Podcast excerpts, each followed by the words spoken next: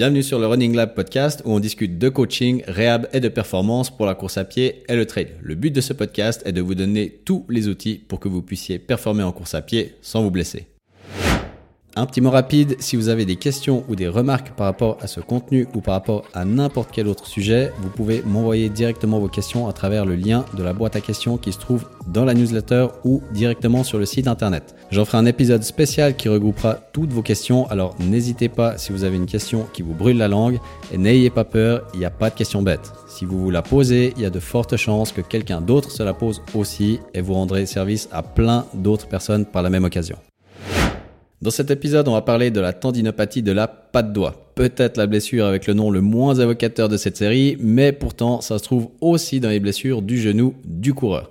On commence directement avec une description de ce que c'est que la tendinopathie de la patte doigt. Déjà, qu'est-ce que c'est que la patte doigt C'est la terminaison euh, de plusieurs muscles déjà, du muscle sartorius gracile et semi-tendineux, d'accord? Je vous épargne les détails, mais en gros, la terminaison de ces muscles-là, ça fait ressembler à une patte doigt et ça se trouve sur la partie inféromédiale de votre genou.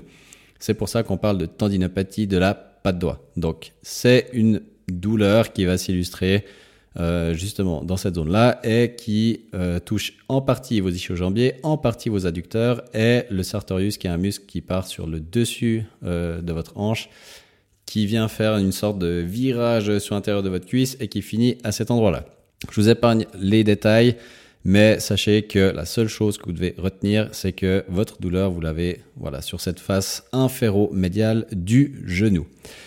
Comme le syndrome de la bandelette iliotibiale, c'est une pathologie dite de répétition. Ça veut dire que c'est une douleur que vous n'allez pas sentir tout de suite quand vous courez, mais qui va venir progressivement pendant votre sortie. Donc ça, dans les situations les plus irritables, c'est aussi une douleur que vous pouvez sentir au quotidien, surtout lorsque vous montez les escaliers.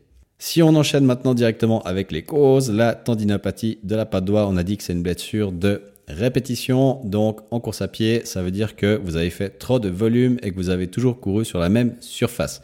Si vous deviez retenir ce que c'est une blessure de répétition, en deux mots, c'est retenez volume plus même surface. Je rajouterais à ça que c'est même courir à une même allure tout le temps. Ça veut dire que vous faites toujours le même tour à la même allure, sur la même surface, et souvent cette surface est plate. Donc en gros, vous changez jamais rien et vous restez dans les mêmes zones.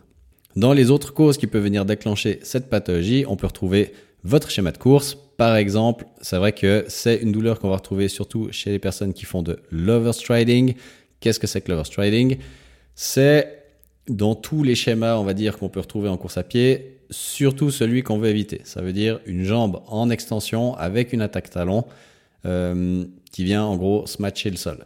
Alors oui, euh, j'avais parlé plein de fois de l'attaque talon. L'attaque talon n'est pas mal en soi. Ce qu'on veut éviter dans l'overstriding, c'est une attaque talon avec une jambe tendue. D'accord?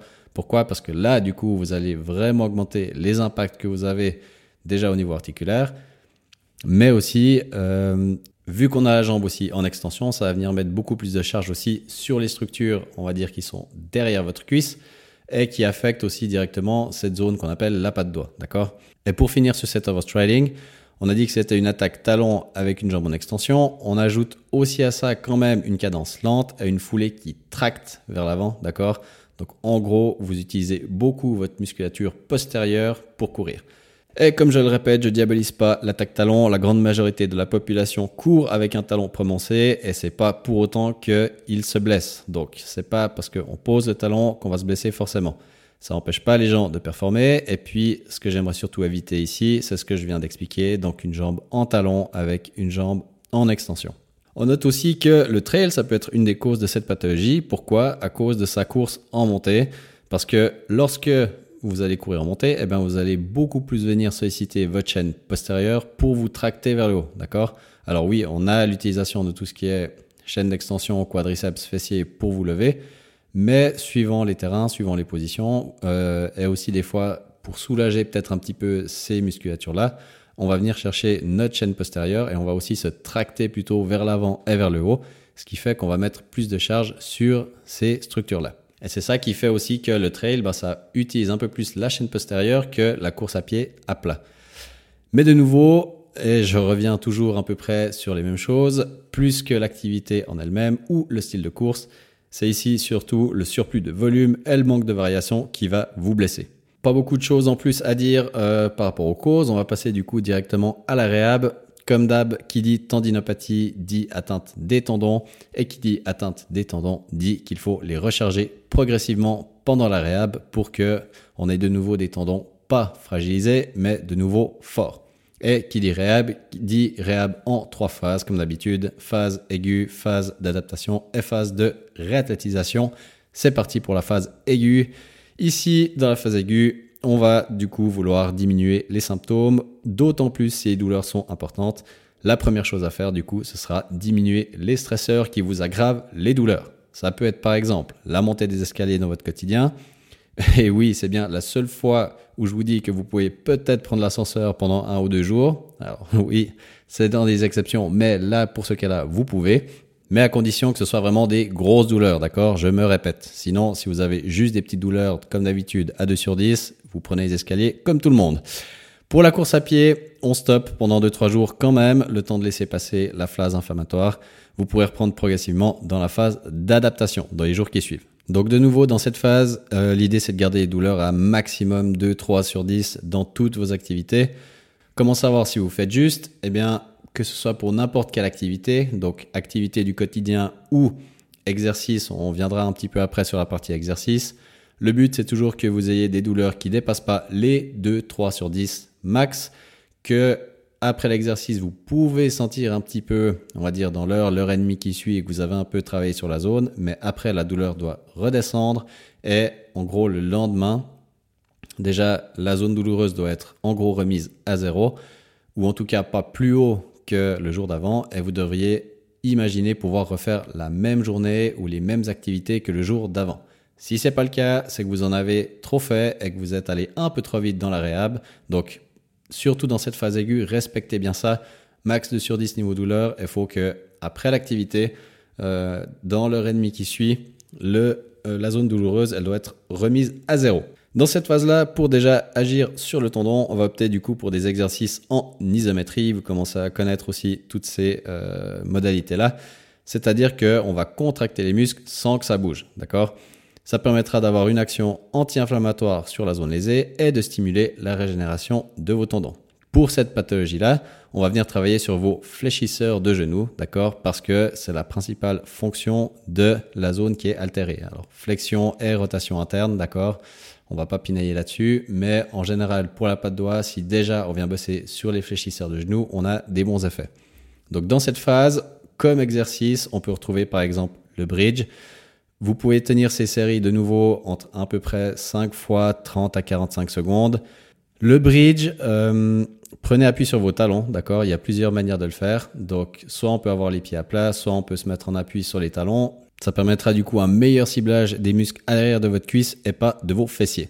Le but, c'est toujours de pouvoir finir vos 5 séries sans que les douleurs augmentent au fur et à mesure. Une douleur à 2-3 sur 10, de nouveau constante, c'est acceptable pour l'exercice et la douleur, elle ne doit pas rester plus qu'une heure et demie après. Le tout est à faire à peu près 2 à 3 fois par jour pendant 3 à 4 jours de suite. De nouveau, ça, ça va dépendre de vous, de vos douleurs, euh, de votre tolérance aux exercices. Donc ça, il euh, n'y a pas une recette toute faite pour tout le monde. Ce sera à vous de tester, à vous d'expérimenter.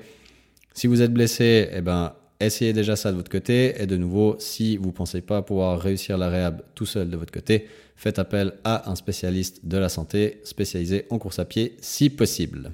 Et petite note par rapport à tous les exercices que je vous donne et dans la réhab. Euh, et pour toutes les différentes pathologies en course à pied. Je vous ai parlé de squat, je vous ai parlé de chaise, ici je vous parle de bridge. Tout ça, c'est des exercices qui ciblent certaines euh, parties de votre musculature, certains groupes musculaires. Les noms d'exercices et le type d'exercice, on s'en fiche un petit peu dans le sens où ce qu'on aimerait, c'est cibler les tendons euh, qui sont blessés, d'accord? Donc tout ce qu'on va vouloir faire, c'est trouver des positions plutôt que de dire des exercices, des positions et des modalités de contraction qui vont venir cibler vos tendons lésés. D'accord?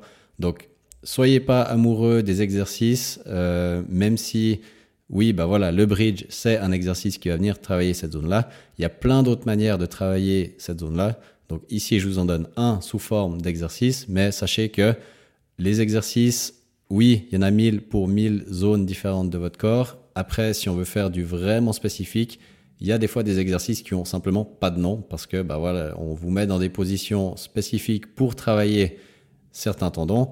Et ma foi, c'est des exercices qu'on voit pas en photo, qu'on voit pas, euh, je sais pas, dans les manuels de fitness ou tout ce que vous voulez, parce que simplement c'est trop spécifique et que bah, personne n'a encore mis un nom là-dessus, mais parce que c'est peut-être pas assez sexy pour que ça rentre dans un programme de fitness. Donc, ayez juste ça dans un petit coin de votre tête. Le bridge, les squats, tout ce que vous voulez, c'est des bons exercices de renfort et pour cibler certaines parties quand vous êtes blessé. Mais pensez bien que ce qu'on veut, c'est plutôt cibler une zone précise plutôt que de vous donner des exercices euh, particuliers. D'accord? Un petit mot rapide, si vous me suivez depuis un petit moment, vous savez que je prône le coureur tout-terrain, que je décris comme un coureur polyvalent, robuste, qui peut courir sur tous les terrains, à toutes les allures et qui progresse en course à pied sans se blesser. J'ai fait un petit quiz de 30 questions qui vous évalue sur le type de coureur que vous êtes par rapport à ce modèle-là. Ça vous prend que 3 minutes et vous pouvez repartir directement avec votre propre évaluation. C'est évidemment gratuit, alors rendez-vous sur le site internet pour passer votre quiz du coureur tout terrain. Fin de la parenthèse, on passe du coup en phase 2, donc phase d'adaptation. Dans cette phase-là, on va progressivement recharger vos tissus pour les rendre plus tolérants. Pour le bridge, si vous arrivez à tenir les 5 fois 45 secondes, vous pouvez refaire le même exercice mais en mettant un angle plus grand au niveau du genou. Le but, c'est de se retrouver quasiment les jambes tendues, mais toujours sans poser les fesses au sol. Une fois que la partie isométrie est validée, on peut passer à la phase isotonique, ou en gros les mouvements dynamiques avec répétition.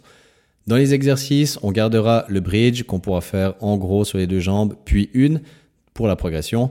Pour les modalités, on va chercher ici des séries de 3 fois 10 à 15 reps, où le but sera de venir chercher le quasi-échec à chaque série. Si 15 reps c'est trop facile, eh ben, vous rajoutez du poids. Le but, c'est de rester dans ce range des 10 à 15 répétitions et de sentir que vous êtes au bout dans ces répétitions-là, d'accord? Parce que le but, c'est pas que vous puissiez en faire 25. Je donne 10 à 15 parce que une série, en gros, que vous faites à, par exemple, 3 fois 10-15 reps, ça peut donner ça. Première série, vous arrivez peut-être à 15. La deuxième, peut-être que vous en faites que 13. La troisième, 12. Ça, c'est parfait et vous savez que vous êtes dans le bon range. Si vous êtes trois fois à plafonner à 15 répétitions, c'est que c'est trop facile, donc faut ajouter du poids. Et à l'inverse, si les trois fois vous me faites 12, 10 et 8, c'est que c'est un peu trop difficile pour le moment. Alors un bridge à deux pieds, ça devrait aller, d'accord Mais si vous rajoutez du poids, vous devriez quand même au moins arriver à passer les 10 répétitions à chaque fois. Et oui, il faut mettre du lourd. Pourquoi? Parce que les tendons, c'est une structure qui est plus rigide que le muscle. C'est un peu viscoélastique. Ça veut dire qu'on imagine ça un peu comme de la pâte à modeler sèche qu'on doit remodeler. Il faut mettre plus de force que, par exemple, un muscle qui serait beaucoup plus malléable, beaucoup plus élastique. D'accord?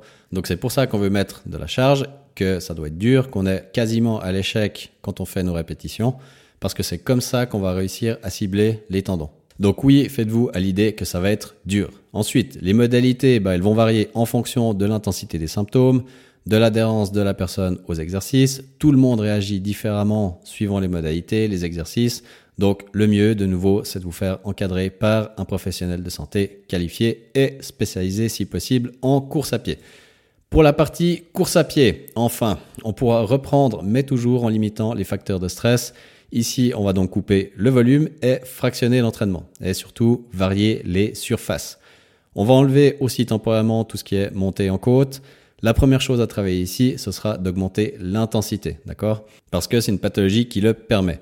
Les entraînements, ils seront donc sous la forme d'intervalles où on va répéter les efforts intenses, si possible dans des terrains variés. On a dit avant que ce qui pêchait, c'était le volume. Donc là, on va couper le volume, mais on peut par contre garder l'intensité sur des séries plus courtes. Et ensuite, dans les petits bonus, si vous avez l'occasion de faire ça, c'est faire analyser votre foulée pour voir s'il y a des choses qui peuvent être modulées pour réduire vos comportements de surutilisation de la chaîne postérieure.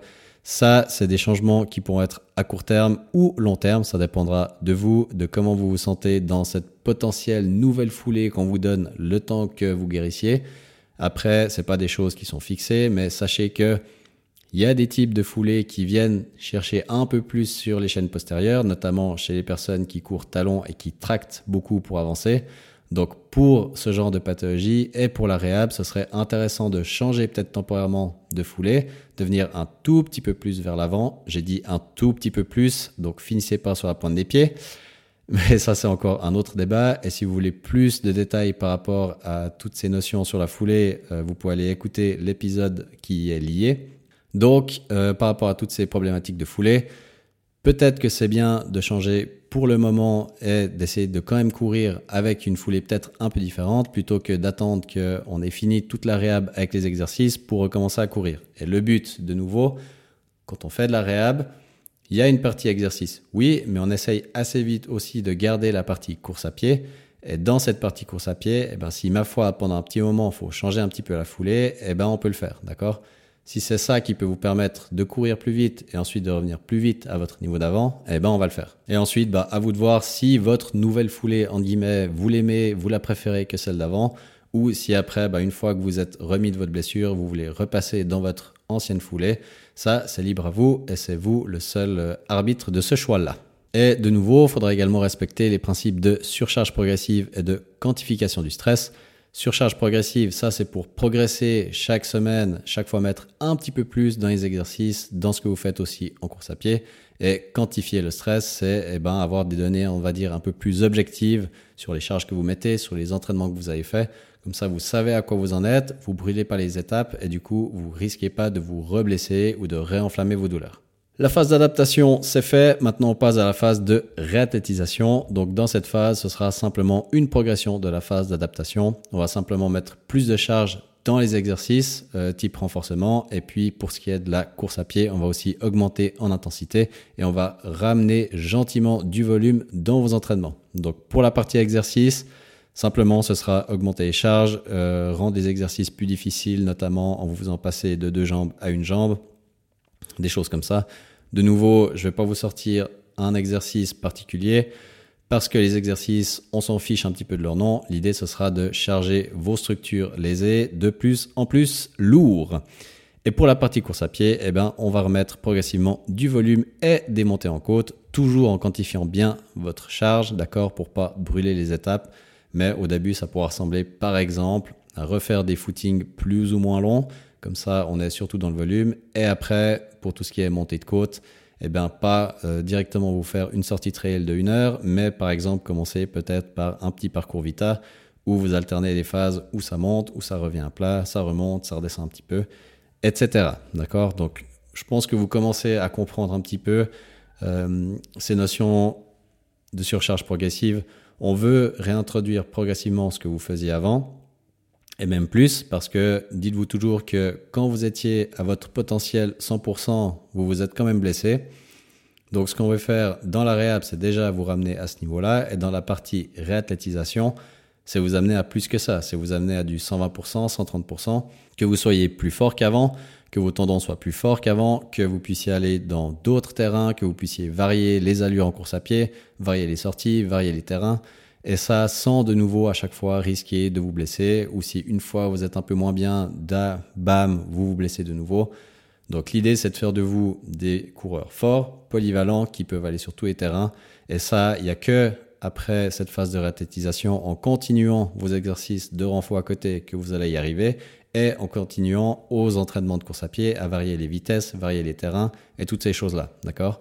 Donc ensuite, pour finir euh, sur cette pathologie-là, cette tendinopathie de la patte doigt, au niveau de la durée, euh, c'est une blessure qui se remet très bien déjà avec ce genre de traitement-là. Il suffit juste de bien suivre les étapes de la réhab et le principe de surcharge progressive et de bien quantifier tout ça pour que vous soyez sûr de ne pas brûler les étapes. Pour optimiser votre guérison, comme j'aime bien le rappeler, faites appel à un professionnel de santé qualifié et si possible spécialisé en course à pied.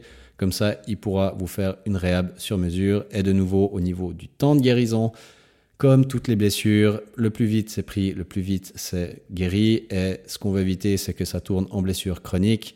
Le chronique, c'est quoi? C'est au-delà des trois mois. En gros, en trois à six mois, et c'est une blessure qu'on n'arrive pas à à guérir soi-même et qu'on traîne parce qu'on est un peu dans un cercle de j'ai mal, je m'arrête pendant 3-4 jours, je recommence, mais je refais la même chose qu'avant, donc j'ai de nouveau mal, je m'arrête pendant 3-4 jours, etc. Et vous voyez jamais le bout. Donc, pour ces blessures-là, si vous n'êtes pas sûr d'assez vous connaître ou d'avoir déjà eu affaire à ces blessures-là, allez directement vous faire suivre par un spécialiste. Et puis, si vous vous connaissez assez bien et que vous arrivez à prendre assez vite cette blessure à la source, en, allez, 2 à 3, 4 semaines, vous pouvez vous en mettre tout seul. Donc voilà pour cette tendinopathie de la patte doigt. J'espère que cet épisode vous a plu. Et puis, moi, je vous dis à bientôt dans un nouvel épisode. Ciao un petit mot rapide, si vous souhaitez préparer un gros objectif ou simplement avoir un suivi personnalisé en présentiel pendant plusieurs mois, vous pouvez vous rendre dans la partie coaching présentiel sur le site internet. Je vous accompagne pendant 3 ou 6 mois sur l'objectif de votre choix et vous m'aurez personnellement comme coach. Pas de programme générique ou de formule toute faite, on travaillera ensemble pour trouver le meilleur suivi qui convient à votre situation et à vos objectifs. Si vous voulez avoir un avant-goût du suivi, vous pouvez prendre contact avec moi et on fixera ensemble une session découverte où on discutera de votre situation, de vos objectifs et de comment est-ce qu'on peut travailler ensemble pour vous faire progresser dans cette direction. Et si le courant passe bien, on pourra commencer l'aventure directement. Alors n'hésitez pas à me contacter pour qu'on fixe ensemble votre session découverte.